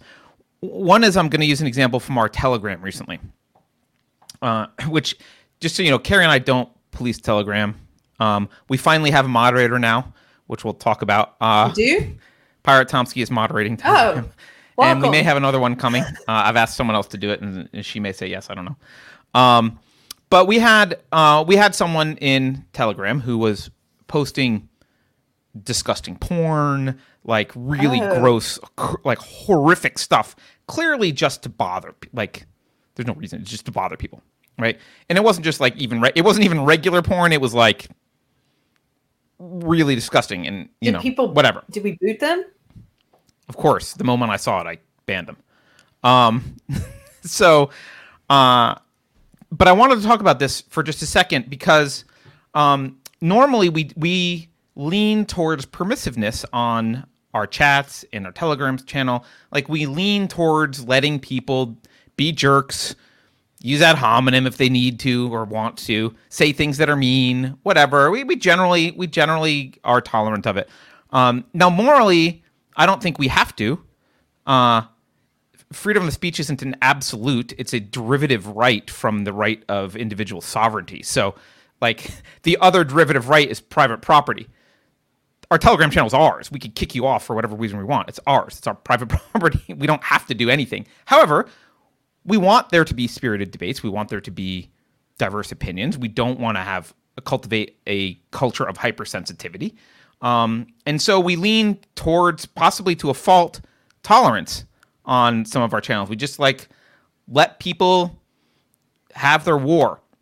And one of the reasons for that is if you want to live in a society without an authority or with a minimal authority, you want to live in a minimal government or no government, either one, uh, you need to learn emotionally to sit in the discomfort when someone says something stupid or mean or completely wrong. And by the way, I'm not an expert at this either. I can get my like you know, it's a it's a because I'm actually not good at it. I'm erring on the side of checking myself and not banning people because I know that I really want to ban people because it bothers me. right? I'm trying to practice being bothered and taking a deep breath and letting it go because if you want liberty, you need to have the intestinal fortitude to live in a society where you will be bothered. People will say things that you don't like. They will do things that you don't like. They will call mean name. They'll say mean things to about you to you. Um, th- like they'll be nasty. They'll be completely wrong. Though people run around. Will, people will run around and say the Earth is flat and you should snort cocaine cocaine for breakfast. And like you might feel bad about. You might be angry that they're telling people to inject heroin into their eyeballs or snort cocaine for breakfast and you can argue with them, but you can't appeal to an authority to make them shut up. You've got to live with that discomfort. The discomfort that there are people that are wrong, that are mean, that are maybe horrible people. They still have a right to speak. They're still out there. It's okay. It's not, I mean, it might not be okay, but you've got to live with it. And that discomfort, I think we have a tendency, partly because of how we've been raised for generations, par- partly by our parents and the government, we have a tendency to turn towards authority and be like, so and so is doing mean things. Some who's in charge here? They should do something about it. What I'm trying to say on the unsafe space stuff is, yeah, we're in charge, but we're not going to do anything about it unless we absolutely have to. Because you need to learn, if you want to live in a free society, to stop running to the authority to have them do something about it. Socially ostracize people if they're jerks. Don't engage with them. Take a deep breath, but we need to we need to get people's skins to be thick enough that they can live in a society in which there are people who are wrong, mean, jerks, and it's uncomfortable and it's okay. You're not running to the government. People won't wear masks, even though you want them to wear masks. You're you're welcome to scold them, but you can't run to the authority to tell them to force. You can't force people to do it. Um, so that's one point I wanted to make about living in discomfort. And the other is a kind of a trick question that I'm kind of sick of, and I'm I'm sick of it because it's so prevalent and so many people fall fall victim to this trick question. And it's almost like a double trick question because it's based on an erroneous premise, like all trick questions. But also people have been tricked into believing that it's like a totally valid question to ask all the time. And I thought of this when we were talking about Texas Power, and people would be like, well, what's the right what what should we do to do the powers? Like what should we do? How should the power grid work? How should this particular industry work? What should we do to do blah blah blah blah blah? The mere fact that you're asking the question is the problem. You've got to sit in the discomfort of I don't know. No one person knows, nor should you know. Voluntary interactions with people mean that the people doing it decide and the people interacting with them voluntarily decide. If you were to ask someone 40 years ago, what's the best way to make a smartphone? What will the system be? Doesn't it I mean, I know you want to I know you want to have this free market thing going on in electronic devices, but come on, Keri, how are we going to do it if we do a free market? What's the plan for the cell phones? The answer is that's a stupid ass question. There does not need to be a plan for everything. You need to let go I know it's uncomfortable, but answers undermine knowledge. Answers are like patently stupid, like answers that are just like, well, here's the plan. Y- you can't give an answer. How should the electricity grid work? I have no effing idea. Neither do you. Neither does any living person alive that's redundant. Not a any living person. No one knows how it should work because how it should work depends on who the customers are, where it is, what technology is available, what they're, you know, how much they want to pay, what the like. There's lots of things that are complex, and the free market takes care of those things because the free market is just private property and people individually, voluntarily interacting with each other. That's all it is. It's not government subsidies. It's not government enforced monopolies. It's not that. It's not Chase Bank you know, with boards of directors that are in bed with the government. That's not the free market. The free market is just private property and individuals voluntarily interacting with one another. And that's how you get wonderful things like iPhones. That's how you get innovation. You let people do what they do, and the answer isn't static. The system may change over time. Some of it might not work out. Some of it it'll get changed. It'll it'll evolve sometimes there'll be dead ends evolutionarily in, in a system and you'll have something new. But the I know that a lot of people want this sense of emotional comfort if you don't give them an answer. This is a classic libertarian. Who will build the roads? I don't know. Who cares? Who do you think builds the roads now? Construction crews build the roads. They will still exist. Who will pay for them? Probably people who want to use the roads. How will they, like I don't know what it's going to look like. It doesn't matter the answer asking me what the roads are going to look like is a dumb question. It presupposes the idea that there should be some plan that a person knows a priori about the best way to do something in the future. That's not the best way for humans to succeed. Not only is it immoral but it's also just not the best way to succeed. Let those ideas evolve. Let the market evolve. Let things sort out. Take a deep breath and say i don't know. It's okay not to know. I don't know how we're going to get to mars I don't know how power grid should be. I don't know how iPhones will be made. I don't know how virtual reality will come about. I don't know. But I know that if we respect people's individual sovereignty, we sovereignty, we let people interact voluntarily. We unleash the power of the free market. We we police with our dollars and we and we make the decisions that are in our own best interest. What will come of it will be whatever is collectively in the best interest of the most people. That's what will happen. That's what will happen. So you Carter, don't have to know the answer. Which books should we Sorry. ban? right. the other Dr. Seuss books, obviously. That's my point, Keri. Okay. Cool. this was all a diatribe against Green Eggs and Ham, and I think that I've made that clear. Sorry, uh, I know that uh, was a rant. It that just was long. That's okay. I have something to say about sitting in your discomfort. I have to say this since you. Yeah, please. Because so social justice warriors will say that phrase too that you need to oh, sit in your discomfort. Oh, that's okay. I'm just telling you. I'm educating you. Okay. Yeah, you're doing the work um, for me. I'm doing the work.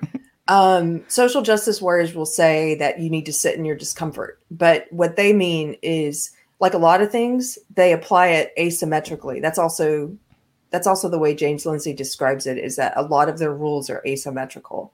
Or you could also think of it as hypocritical or selective arbitrary um, it's based on race and sex, and just like everything in their ideology, they say you need to sit in your discomfort if you're white, if you're a man. The discomfort of their bad ideas and not say anything. Also, right? So what they say is that, like for example, some of those ridiculous culty uh, seminars that we've covered in the past, the ones where you go to unlearn your whiteness, your toxic whiteness, or to dismantle your your white supremacy, where white women, wealthy white women, pay lots of money to be told that they're racist and to to try and gain some sense of absolution in this religion, right? Um, at those conferences, they will tell white women that if they are uncomfortable about like if someone says calls them a racist or says something about them that is not true first of all they don't believe it's not true if the person's saying it about you it's true and they say intent doesn't matter and blah blah blah but that if that makes you if any of this ideology or if anything anybody says to you about it because of it makes you uncomfortable that you must sit in your discomfort that's one of their favorite phrases Mm. um, but it's funny because as you were talking about it, I was thinking how they they apply that asymmetrically. Of course, they never say that uh, a person of color or a woman, uh, you know, should sit in their Should sit in discomfort, discomfort. Uh, unless it's someone who doesn't speak social justice, of course. Right. So Um, Candace Owens needs to sit in her discomfort. But, but Probably not many black uh, women need to. Yeah, but it's Yeah. something they use towards people who are in the so-called oppressor groups that they've put people in. Um, and the other Can thing I make something clear when I say it? I, I don't know. mean you need to shut up. I need to Oh, stop. I I, know. mean, I I mean you need to not appeal to authority. I know. Um, Okay. The other thing is, uh, gosh, what was I saying? Sorry. Carter, allow me to speak for a little bit when I remember what I was saying. I'm kidding. Um, anyway, You do Oh. your, you do pretty well. I like to flip it back on them and say that I'm sitting in their discomfort. I'm sitting in there. Dis- I'm bathing in your discomfort. Yeah. I like to sit Yeah, in their like that. discomfort. That's kind of what the uh, you know people chose to push back against the mask mandates in different ways. Uh, some people did, and one of the ways I liked that I saw people doing that I did a couple times is to go over the top and wear like I know I know some people in our chat even were wearing like the big witch doctor masks and you know Right. what, what do you call those the the ones The with the long nose. yeah the big beaks I don't know. Yeah. um and and things like that and and i wore like that full-on head mask that looked like i was going to a beheading once and part of doing that is i do like if it makes all of these people uncomfortable well good Right. okay i'm gonna Right. sit in it anyway you just made me Yeah. No. that. That, right that was uh was good. I do think, I mean, not to have a conversation about the way we run unsafe space in front of everyone, but since you are talking about it, I am glad No, you it's fine. blocked that person that was sharing porn links because my view on it has always been, yeah, to allow as much uh, freedom of expression as possible, unless someone is being disruptive, unless they're Right. just That's exactly the words I used. By Yeah, the way, when I if they're- explained. Yeah. if they're trying to derail actual conversation, if they're engaging in bad faith, then boot them. That time is Right. short, and this is our, like you said, this is our virtual home, and uh, I have certain things I expect guests in my home, like you can't knock over my furniture, and you know you'll get the door. Right. So uh, Yeah.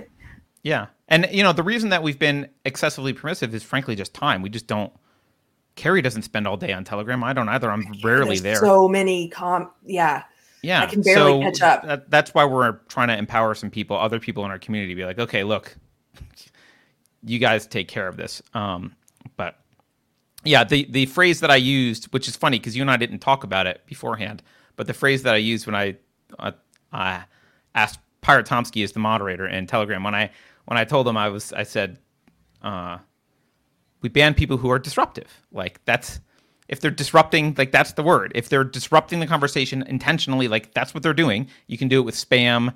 Uh, you can do it with intentionally posting gross images or whatever. Like that's not that's not having a conversation. That's not just No. saying something that might offend certain people because you're trying to make an argument. That's just being a jerk. That is trying to derail the purpose of the channel. So if Yeah. you're trying to derail the purpose of the conversation, then you're gone it's just Um, gross.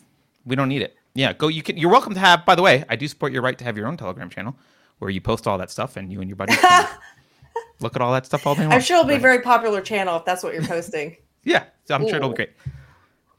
all right. Um, do you want to do some super chats because we are super behind. Yes. behind? But I Johnny need to- Quick Draw is the next one, or Johnny. You Quick do Draw. it. I have to take a quick break, but I'll be right back. Okay.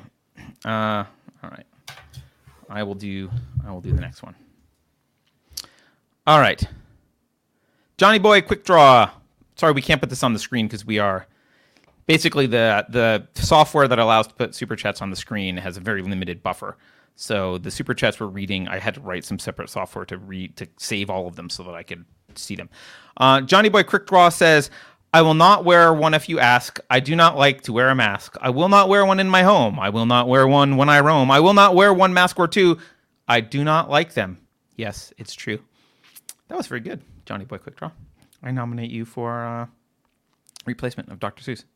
I'll Fight You Naked says, that was the first part of my spoof book I'm working on called The Wicked Woke of the West by Dr. Oof. Oh, he, he's, you're referring to your previous super chat, which, let's see if I can scroll down and even find it. It was a while ago. I don't even know where it is. I can't. Oh, there it is. I do not like the woke. I say they canceled me, but yesterday I do not like them. In their face, I will spit. I do not like them, not one little bit. That was what you're referring to. Okay. Thank you. Uh, thank you. I'll fight you naked. Pupta says, Your mouse is woke. Very sensitive on the left. Excellent. I hadn't thought of saying that, but yes, I have uh, my mouse. It's this mouse. I can't. It's. I don't think I can reach.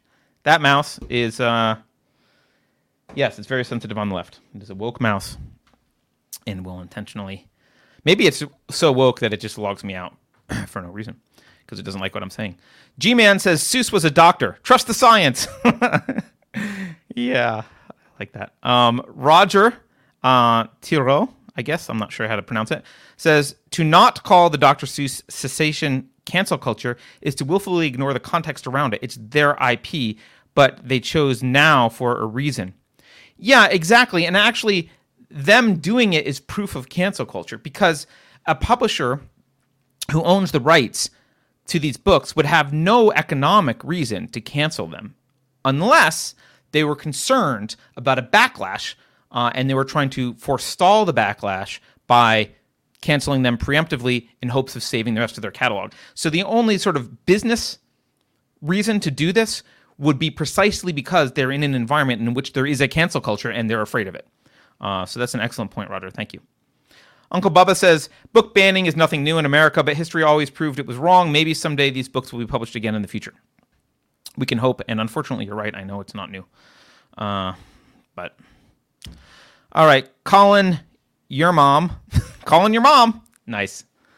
Uh, Colin, your mom says, been watching for a few weeks, but this is my first super chat. I've noticed the Keri Carter simp ratio is way off. So Carter, you're beautiful. what?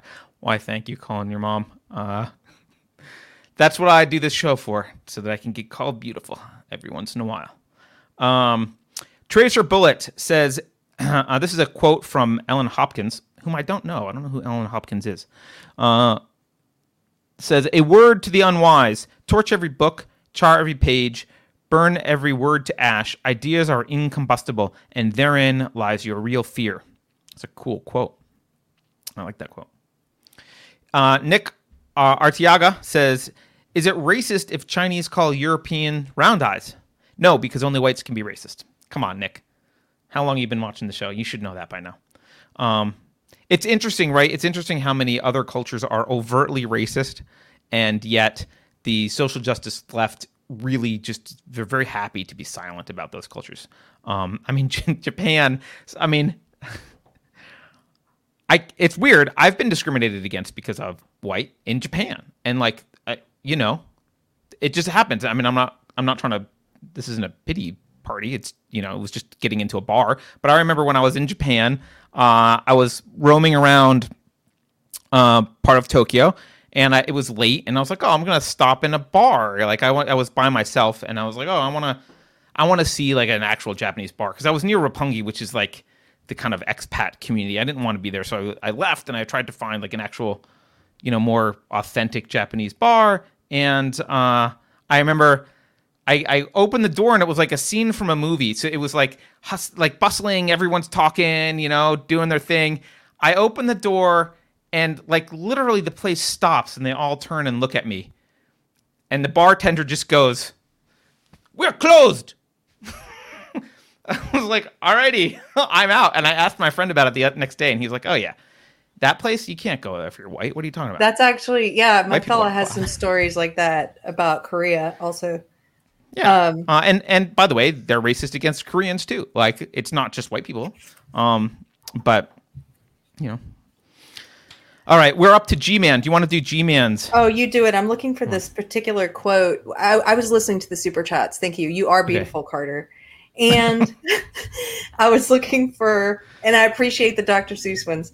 Um, I was looking for this quote that uh, you made me think of when you were reading one of them from Fahrenheit 451. So give me a second. I'm going to find it Okay. while you read. All right. G Man says SJWs won't rest until history is forgotten and all remnants of other cultures are erased. They are the colonizers and they don't even see it. That's an excellent point, G Man. They are the colonizers. They have a uh, globalist, woke, utopian vision of society, and uh, you will be purged if you don't meet it. Uh, TPS says be inclusive, erase minority characters and females. yeah, right. Yeah, we can't. We can't. We can't have the the Chinese guy eating with sticks in the book because it's racist. Therefore, there aren't any Chinese guys in his books because we were trying to be inclusive. Excellent. uh, good point. Rodzilla says this is so Baizuo. yeah, Baizuo is. Uh, it just Yeah. Yeah, it just means white left. Baizuo, I guess is how you. Yeah, it just means uh, white left. It's a Chinese epithet for white leftist. Uh, Rodzilla says YouTube is even blocking the proper spelling of the word too. Had to switch the O with zero. Really, you can't write Baizuo? That's hilarious. Um, yeah, it's funny to see s- other there are other cultures who look at America and they see things way more clearly than a lot of Americans do. They look at what's going on and they're like, "Oh, yeah," and they come up with these derogatory terms for the SJWs and start like they can see what's happening. They can Um, see it. especially the Chinese because they a lot of them lived through the Cultural Revolution. They're like, "Oh yeah, look at this crap." I um so there's a couple of quotes. I didn't find the one I was looking for, but this one is good. It says uh um he's talking about this culture. This is in for Fahrenheit 451, which we read for book club last year. Um he says it's not books you need, it's some of the things that were once in books. Uh, the same infinite detail and awareness could be projected through the radios and televisions, but they're not. It's not books you're looking for take it where you can find it old photo phonograph records old motion pictures and old friends but look for it in nature and look for it in yourself books were only one type of receptacle where we stored a lot of things that we were afraid we might forget there is nothing magical in them at all the magic is only in what books say how they stitched the patches of the universe together into one garment for us and so he says later so so now do you see why books are hated and feared they show the pores in the face of life. The comfortable people want only wax moon faces, poreless, hairless, expressionless. We are living in a time when flowers are trying to live on flowers instead of growing on good rain and black loam. Even the fireworks, for all their prettiness, come from the chemistry of the earth. Yet somehow we think we can grow feeding on flowers and fireworks without completing the cycle back to reality. Um, and then and then there's this other part about uh, the books are to remind us what asses and fools we are you know uh, and then this this is not about i was looking for the things i had underlined previously. Mhm. this is not about books. This just makes me think about covid the covid restrictions. This is from earlier in the book. He says um, no front porches. My uncle says there used to be front porches, and people sat there sometimes at night talking when they wanted to talk, rocking and not talking when they didn't want to talk. Sometimes they just sat there and thought about things and turned things over. My uncle says that the architects got rid of the front porches because they didn't look well, but my uncle says that was merely rationalizing it. The real reason, hidden underneath, might be that they didn't want people sitting like that, doing nothing, rocking, talking. That was the wrong kind of social life people talked too much and they had time to think. So they ran off with the porches and the gardens too. Not many gardens anymore to sit around in. Yeah, Isn't that interesting? that's that's great. Yeah.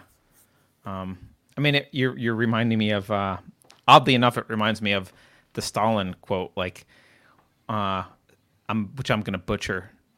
No pun intended. Uh, which is something like, um, ideas are more powerful than guns. We wouldn't let people have guns. Why would we let them have ideas? yeah. right? Um, that's why they're they're they're not getting rid of the books themselves. It's the ideas and the stuff they're in. All right. Pirate Tomsky was watching Lotus Eater podcast today, and far left have started eating their own in the UK. BLM and LGBT plus started fighting over pride parades. Beautiful to watch after years of them targeting others. They do tend to do that, don't they? Uh, this is not a super chat, but Tommy Two Guns says, "Unsafe space is our digital porch." I like that a lot. Yeah. Cool. Uh, Penumbra. Syn- Do you want to read the next one by Penumbra Syndicate or no? No, but hello, Penumbra Syndicate. I know who you are now. Penumbra Syndicate says, "I will not make this space safe, Samuel Leaf. I would not, could not, because it chafes my liberty. it does chafe my Thank you, sir. Uh, why bother? Says a king is infinitely better than the mob because there's no such thing as a collective responsibility. A king is a person and can be held responsible for his actions. You can't do the same with mob. That is a brilliant point. Why bother? Yes, that's one of the reasons um, there is no responsibility. There's no accountability with a mob. Um, so Get Agrippa says cancel culture does not exist. Who wants some hemlock tea? Socrates, 399 BC. That's hilarious. Yeah, yeah. Hey, nothing's new. nothing's new. Nothing Even new cancel culture. the sun. There's a there's a about the mob rule. There's a quote by Nietzsche that I was reading the other day. It said, uh, "In individuals, insanity is rare, but in groups, parties, nations, Hmm. and epochs, it is the rule." Yeah, yeah. It's a great quote. I love. I love that quote. um, Jay Tucker says this Dr. Seuss thing is cancel culture marketing. Cancel a few less popular books and watch the rest of their products skyrocket. Yes, yes. Marissa Masters Masterson. Thank you. Sorry, I couldn't say your totally normal last name for some reason. Uh, says Jodi Shaw from Smith College was recently talking about freedom versus comfort. She would be a great interview. Cool. Thank you for the suggestion. I don't know who that is. Um, and Pup Pupta. Pupta says a generation or generations raised by bulldozer parents when they grow up wants the government to be their bulldozer parents. Yeah. Right. This is why I mean this is I know actually a lot of parents disagree because people tend to uh, get very defensive about their parenting. I look, I've screwed up parenting wise. I'll, I'll I'll admit it, and it's good. It's good to kind of you know be iterating, but um, you know, one of the problems with "I told you so" or um, asserting your authority without appealing to reason and teaching kids why the why behind rules is precisely that they grow up expecting there to be an authority. Um, they either expect there to be an authority or they grow up aspiring to be that authority, um, rather than someone who understands that really we should be appealing to reason and it doesn't really matter your station. The reasonable argument wins. The reasons win. Um, and so, and if you can't come up with good reasons for what you're doing as a parent, that's your problem. Uh, you probably shouldn't be doing it. Usually, there's a good reason. But why? Uh, so, right, exactly. but why?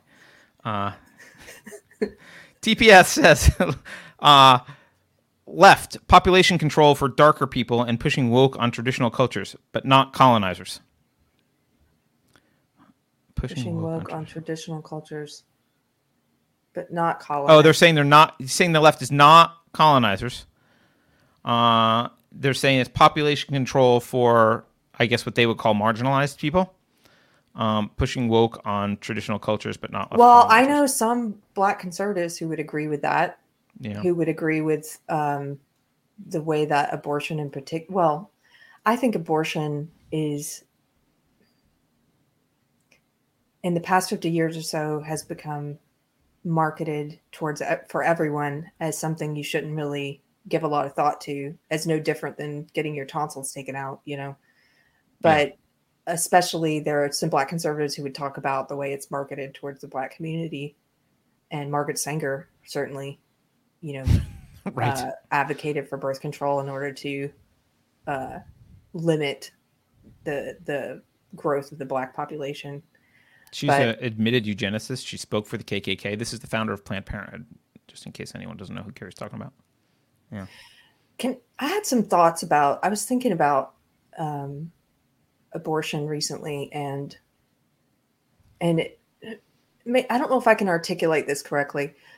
Let me see. So, my beliefs have changed uh, on some personal things in the past few years. You know this.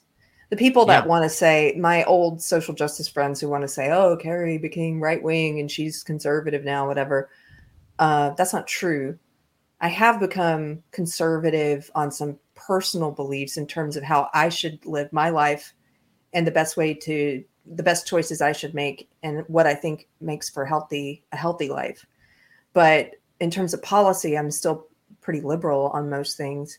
And my opinions on abortion are one of those thing places where they continue to be changing. And I know this will probably upset some of the more uh, conservative politically or conservative Christian viewers, but I still am pro-choice. I, I, I with some nuance there. I, I do. I believe that if a, a baby is able to survive outside of the womb, that you should no longer abortion shouldn't be on the table, and the time frame at which medical science is making that possible keeps getting pushed back earlier. But um, but I do believe abortion is murder. The I don't believe, however, because it's such a because it's a, it's a unique circumstance where you have one human life residing within another human life in the body of another person. I don't believe the government should be able to tell that woman what to do with her body. Um, I don't, and I know that's going to be unpopular with some of our conservative viewers, but I'm still pro-choice in that in that regard um, even when I think she can then choose something that I believe to be immoral. And when I was thinking about this and I was trying to evaluate whether my opinions had shifted on it or not, I thought about the people who say that they're pro choice when it comes to abortion, and they say they want you to believe that, that they're pro choice because they believe the government shouldn't have a right to tell you what to do with your body they act um, like it's principled. They act like it's principled, even even when the cost is a murder, is a death that we know. We know there there will be a death involved, but they believe in the principle of bodily autonomy to such a degree, and that the government shouldn't have a right to tell you what to do. That they're willing to um, say it should still be legal, um, even when we know there will be a death involved.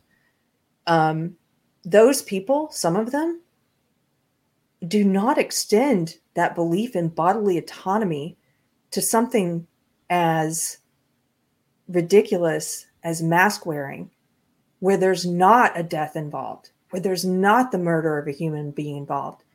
And well, and they'll I, make the argument that there is even. They'll, they'll exaggerate and and make yeah. the pro abort the pro uh, life argument and be like, well, there's a death involved potentially, and there's not. There's not a guaranteed death involved but no. they will say there is. And I do not understand that level of dishonesty and unprincipled uh, beliefs. I do not understand that person. If you're a person who says that you're pro choice because presumably you believe in the principle of bodily autonomy and the government shouldn't be able to tell a woman what to do with her body, then un- you, you should be unequivocally against mask mandates there's no other principled position if you're going to be intellectually consistent. And minimum wage and a whole bunch of other things. Yeah, I don't. Are you telling that. me I can't use my body to work for less than minimum wage? Right, but this just hit me in the shower the other day, and I was trying to figure out if I could put it into words the way that it just it blows my mind that you're willing to you're willing to say uh, this practice abortion should be legal even though every time it's chosen that uh, that ne- the, the definition of it means there will be a death of a human being, a fetus. um, I'm okay with it because I believe in the principle of bodily autonomy, right? But then to come over here with masks and say, no, you don't get to control your own body. You should be forced to wear a mask because blah, blah, blah, blah, blah. That doesn't make any sense at all to me. I don't understand how you live with yourself being so dishonest. Right. Well, it's because they don't, they're actually, and this is true for almost everyone, frankly, their beliefs are not principle based. Their beliefs are convenience and they're convenient rationalizations um, of, you know, whatever, you know, whatever they want to believe. So um, there is no principle. They, they, they will invoke a principle if they think that will convince you. so uh, if, if, if they will say, well, private companies can do what they want, well, they'll certainly invoke that if they're arguing about censorship on Twitter, but they will forget that if they're talking about cakes being baked. Uh, they'll certainly argue for bodily autonomy when they're having an abortion discussion, but they'll certainly forget that if you're having a mask discussion, right? It's not based on principles. It's it's based on it's using principles as weapons against people who give a shit about principles, but they don't. This is a Saul Alinsky kind of it's a variant on the Saul Alinsky rule. All those arguments only work on people who actually care, care about, principles. about principles. They're using your virtue against you. You are a virtuous person who cares about sticking to principles. They do not. So they whip out whatever their whatever their opinion is that they want to justify. They whip out a principle that they think will resonate with you and apply it. And they hope it works because you're supposed to look at it and go, "Oh, oh yes, it's principled. Uh, it's principled. Okay, but they don't give a crap about the principle. That that's not. It's not about the principle to them. It's about justifying what they want. So, um, you know, uh, just on abortion, really quickly, I, I don't want to get into a big abortion discussion, and, I'm not actually going to debate you at all on abortion, um, because I I just want to outline more. I went from being um, adamantly like pro life because I grew up conservative, like I grew up Christian, like fundamentalist Christian. I grew I went from being adamant pro life to being adamantly like pro abortion completely like right up until the moment of like whatever abortion abortion abortion um and then I kind of I kind of settled into sitting in discomfort and I recognized some realities about this problem which is okay it's definitely the death of a being can't argue that it's the death of a being a I'm not going to use the word murder but a human yes, being. but I'm not going to use the word murder because murder, killing and murder are two different things. So I'm going to say, okay, it's the death of a human being. Okay, fine. Uh, it actually like actually some really serious fundamental questions arise about this issue, which is like, okay, well, when is the death of a human being justified? What makes a human being like? From where does a human being acquire rights? Does it acquire them from their DNA, like magically? I mean, a zygote has rights. Does it acquire them uh, later at some point? Why would an arbitrary? Why is nine months and out of the womb suddenly a spot where they acquire rights? Like, and I think that question, I you know, I'm not going to get into what I think the answer is. Although I'll like my directionality is it's related to your ability to recognize rights in the others. That that's you know, rights are something that is a societal contract. I won't initiate the use of force against you if you don't initiate the use of force against me. It's like okay, well like you could make that argument, but then even a baby at that point doesn't right. So like it gets complicated. It gets very complicated, and so um, I don't I don't think there's an easy answer. And I will say there's two clear extremes to me. Clearly, killing a baby 30 seconds before it's born, there's something wrong with that. That seems pretty clear. We would call that murder 30 seconds later. So, and on the other end, I look at it and I say, okay, well, 10 minutes after conception, if you take the morning after pill or whatever, like, is that murder? No, I wouldn't call that murder. Maybe other people would, but I'm just like, okay, so those are my constraints. And I say, okay, great. I don't know where the middle is. Let's have a conversation about the middle. I don't know what it is. It's worth having, right? Um, and I actually kind of, I'm not upset with where a lot of government rules have. I mean, again, I'm not, I'm anti-government generally, but I'm not upset with a lot of where government rules are. A lot of them are like, well, third trimester probably shouldn't, can't, earlier, maybe like they're trying to find a line there, and I don't think that's uh, inappropriate to figure out and to have that discussion. But we're not having that discussion because it's been turned into this black and white. Either you agree with uh, bodily autonomy or it's murder from from day zero and no one's actually having the nuanced discussion i think a lot of people are just tired of the debate because the, the truth is it is a nuanced discussion and it requires actually a lot of work to figure out exactly where that line is and obviously i default on the side of letting people make individual choices about what to do with their own circumstances whether those choices turn out to be immoral or not so Yeah. At some point, I know we had that one episode about it where we talked to uh, Kyle. Oh gosh, I'm blanking on your name, Kyle. If you're watching, Blanchette yes, hmm yeah, the professor. I would like to come back to it at some point. Samuel Say wants to do a conversation about it. Yeah, it's a Um, fascinating topic. yeah. And you know, someone in chat's like, "Well, a heartbeat indicates life. You don't Yes. need a heartbeat for life. Life happens immediately. There's immediately life. A heartbeat is not where rights come from. Otherwise, I wouldn't be a carnivore. So the question is like, where do rights come from? And I think the religious answer is humans inherently have rights because God infuses them with a soul at conception. I understand that argument. I, I'm not religious, but I get it. Um, but secularists don't have a good answer for that generally. I, there are answers, but they're complicated. I don't think there's a good answer. And so that's when we're having this discussion in secular society, it gets messy, yeah. right? It gets messy.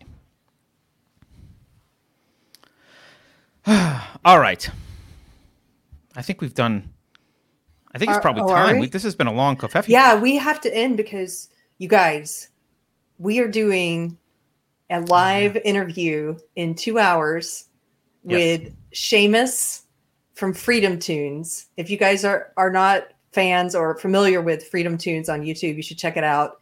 He's an amazing animator, and I got to meet him in November uh, at Tim Pool's election day thing when I was when I was there, and had some really interesting conversations with this guy. Uh, he's Catholic. We talked about God. We talked about um, politics. I mean, he's just he's wise beyond his years too. This guy, like he's in his twenties, and I'm asking him for life young. advice because I was just so impressed with him. I can't wait to talk to him. He's very funny too. The did you see that picture he gave us for to promote the episode? It's such a it's so funny. It's such a bad picture. We had a better picture, but he wanted us to use that one. So There we go. cracked me up. Anyway, I hope you'll join us. Uh, it is Irish month, and his name is Oh. Seamus. So we are having an Irishman on. go ahead. I know you want to mock me, so go ahead. Oh, Carter didn't know how to pronounce Seamus. You think I'm saying you think I'm weird because I think Dr. Seuss looks like Cat in the Hat, but yes. you you were saying Seamus. I was. I was- I don't, I'm not like into the Irish thing. I don't know. I was. I'm like, this is a weird name. And and actually, every like literally everyone else on the Unsafe Space team was like, "Are you a moron?" That's how the Irish spell Seamus. Uh, the answer is yes. Sometimes I am a moron. That was one of the examples. Uh, so, uh, yeah. Two more super chats really quickly. B. Allen says the Senate votes no on a $15 minimum wage, 58 to 42. Thank you for the update, B. Allen. That is, uh, hey, they did something. Almost always when the government does something right, it's because they voted no on something. So that's good. Uh, Swiftner says one way authoritarians are consistent in their willingness to impose any amount of cost to any life other than their own, so long as their own conscien- convenience and feelings are protected and validated. Yeah, they're not they're not consistent to principles, but they are consistent to they they are consistently uh, they have consistent allegiance to their own whims. That is totally true. they do have that. All Oh, right. Cheryl wanted me to, in the chat wanted me to remind you that oh I for, I forgot. Let me pull it up and see if I can find out who made it. Um, someone in the unsafe space knitting space on telegram posted a photo. They made a, a new yarn color in your honor. Did you see this? In my honor? yeah it's called intermittent frivolity. Okay. And let me just tell you, I think I can find who made it. Uh, If you have a picture, send it to me. I'll stick it on. The okay, Elizabeth can knit. uh, you and Die Yarn. Yeah, I'll send you a picture. We can put it up in the next one and actually give proper Oh, credit. Yeah, Yeah, okay. I'll do that. I'll Well, do that. thank you But it's a very beautiful color. yarn. Okay, cool. All right. Well, thank you. Thank you. um. Yeah, Keri. I will see you again in I just want to say, hours. okay, I know we're not getting into a long abortion thing here. I know we're leaving, but I did want to say because I saw some people in the chat talking about this. Mm. To be clear, in case I wasn't clear, I believe abortion is immoral, but I don't. Yeah, I wouldn't do it either. Yeah. I don't believe that everything that's immoral should be illegal. So that's where I have my discomfort, talk about sitting in discomfort over what the laws should be, because I believe that there are certain things that we we at, we agree on, uh, like murdering your neighbor, certain certain things that are immoral that we all agree should not be legally allowed either. But when it comes to deciding about what's going to happen, because it also in- involves your body, I just maybe maybe my opinion will change at some point, but it hasn't yet. I was just doing kind of a taking stock of what I still think, and I'm like, no, I I don't think the government should have the right to to to tell you that you can't do that up to a certain Yeah. point.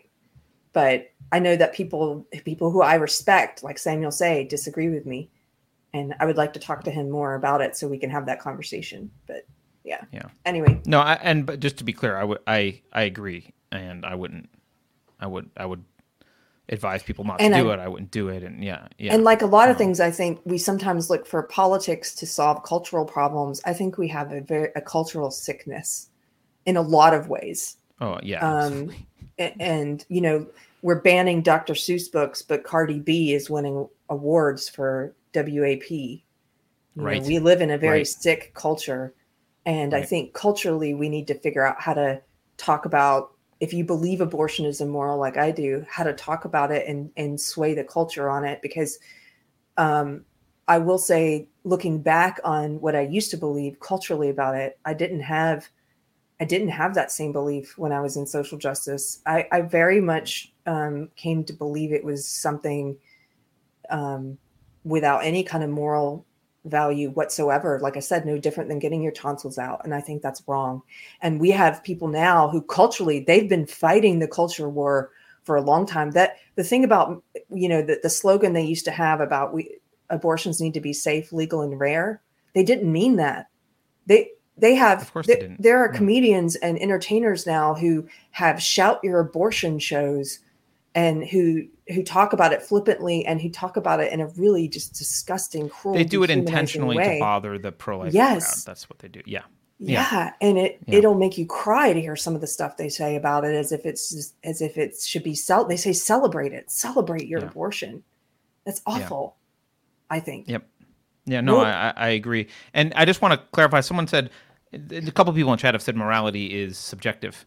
No, I do not. No, morality is not subjective. Uh, it, it will always be, it is objectively immoral, for example, to walk up to an innocent person and shoot them in the face. That is objectively immoral. It's immoral in every culture. It doesn't matter whether a culture decides that it's okay by their law or customs. Morals are objective. It doesn't mean we know the right answer. And I think abortion is one, for me, abortion is one of those ones where I look at it and I say, okay, I've heard arguments. I don't know what the right answer is. I do believe there is a right answer.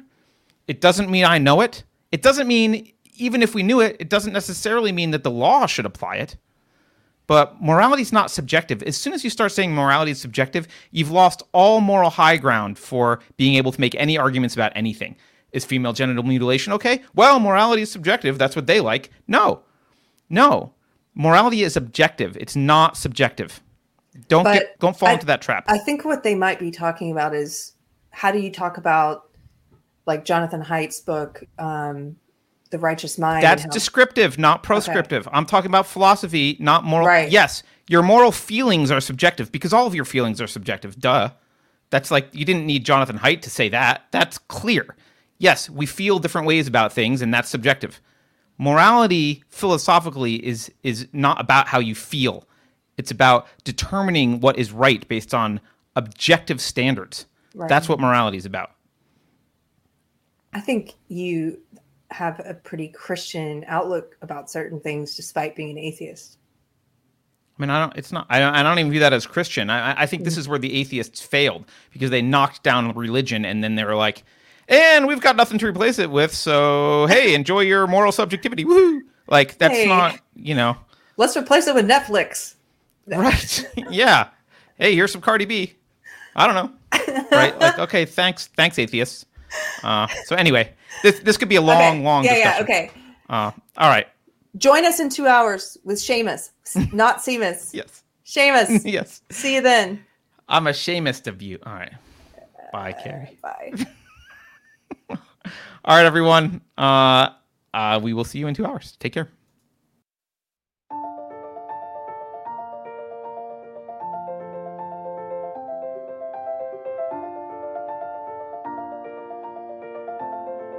Thanks for watching. If you're new to the channel, we have a deep content library that includes interviews with everyone from Mike Cernovich to Meghan Murphy, so go check it out. If you'd like to see more, please consider supporting the show by visiting unsafespace.com/donate. You can find us on all the major social media platforms, at least for now, and you can find a community of like-minded individuals on our Unsafe Space chat on Telegram. See you there.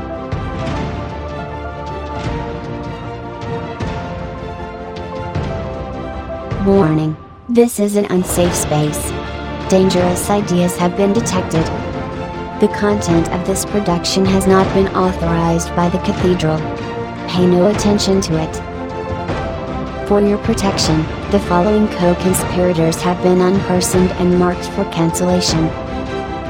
You know, I quite enjoy marking humans for cancellation.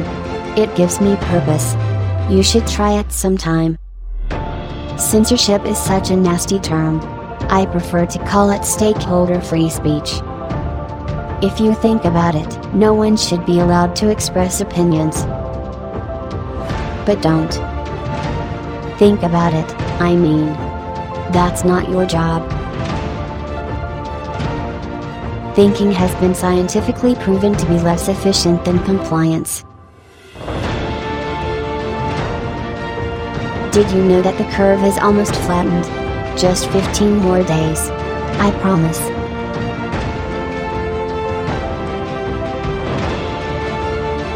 Computer voice Curtis, never mind, that last line is fake news. Please disregard it and return to your safe space immediately. There will be cake.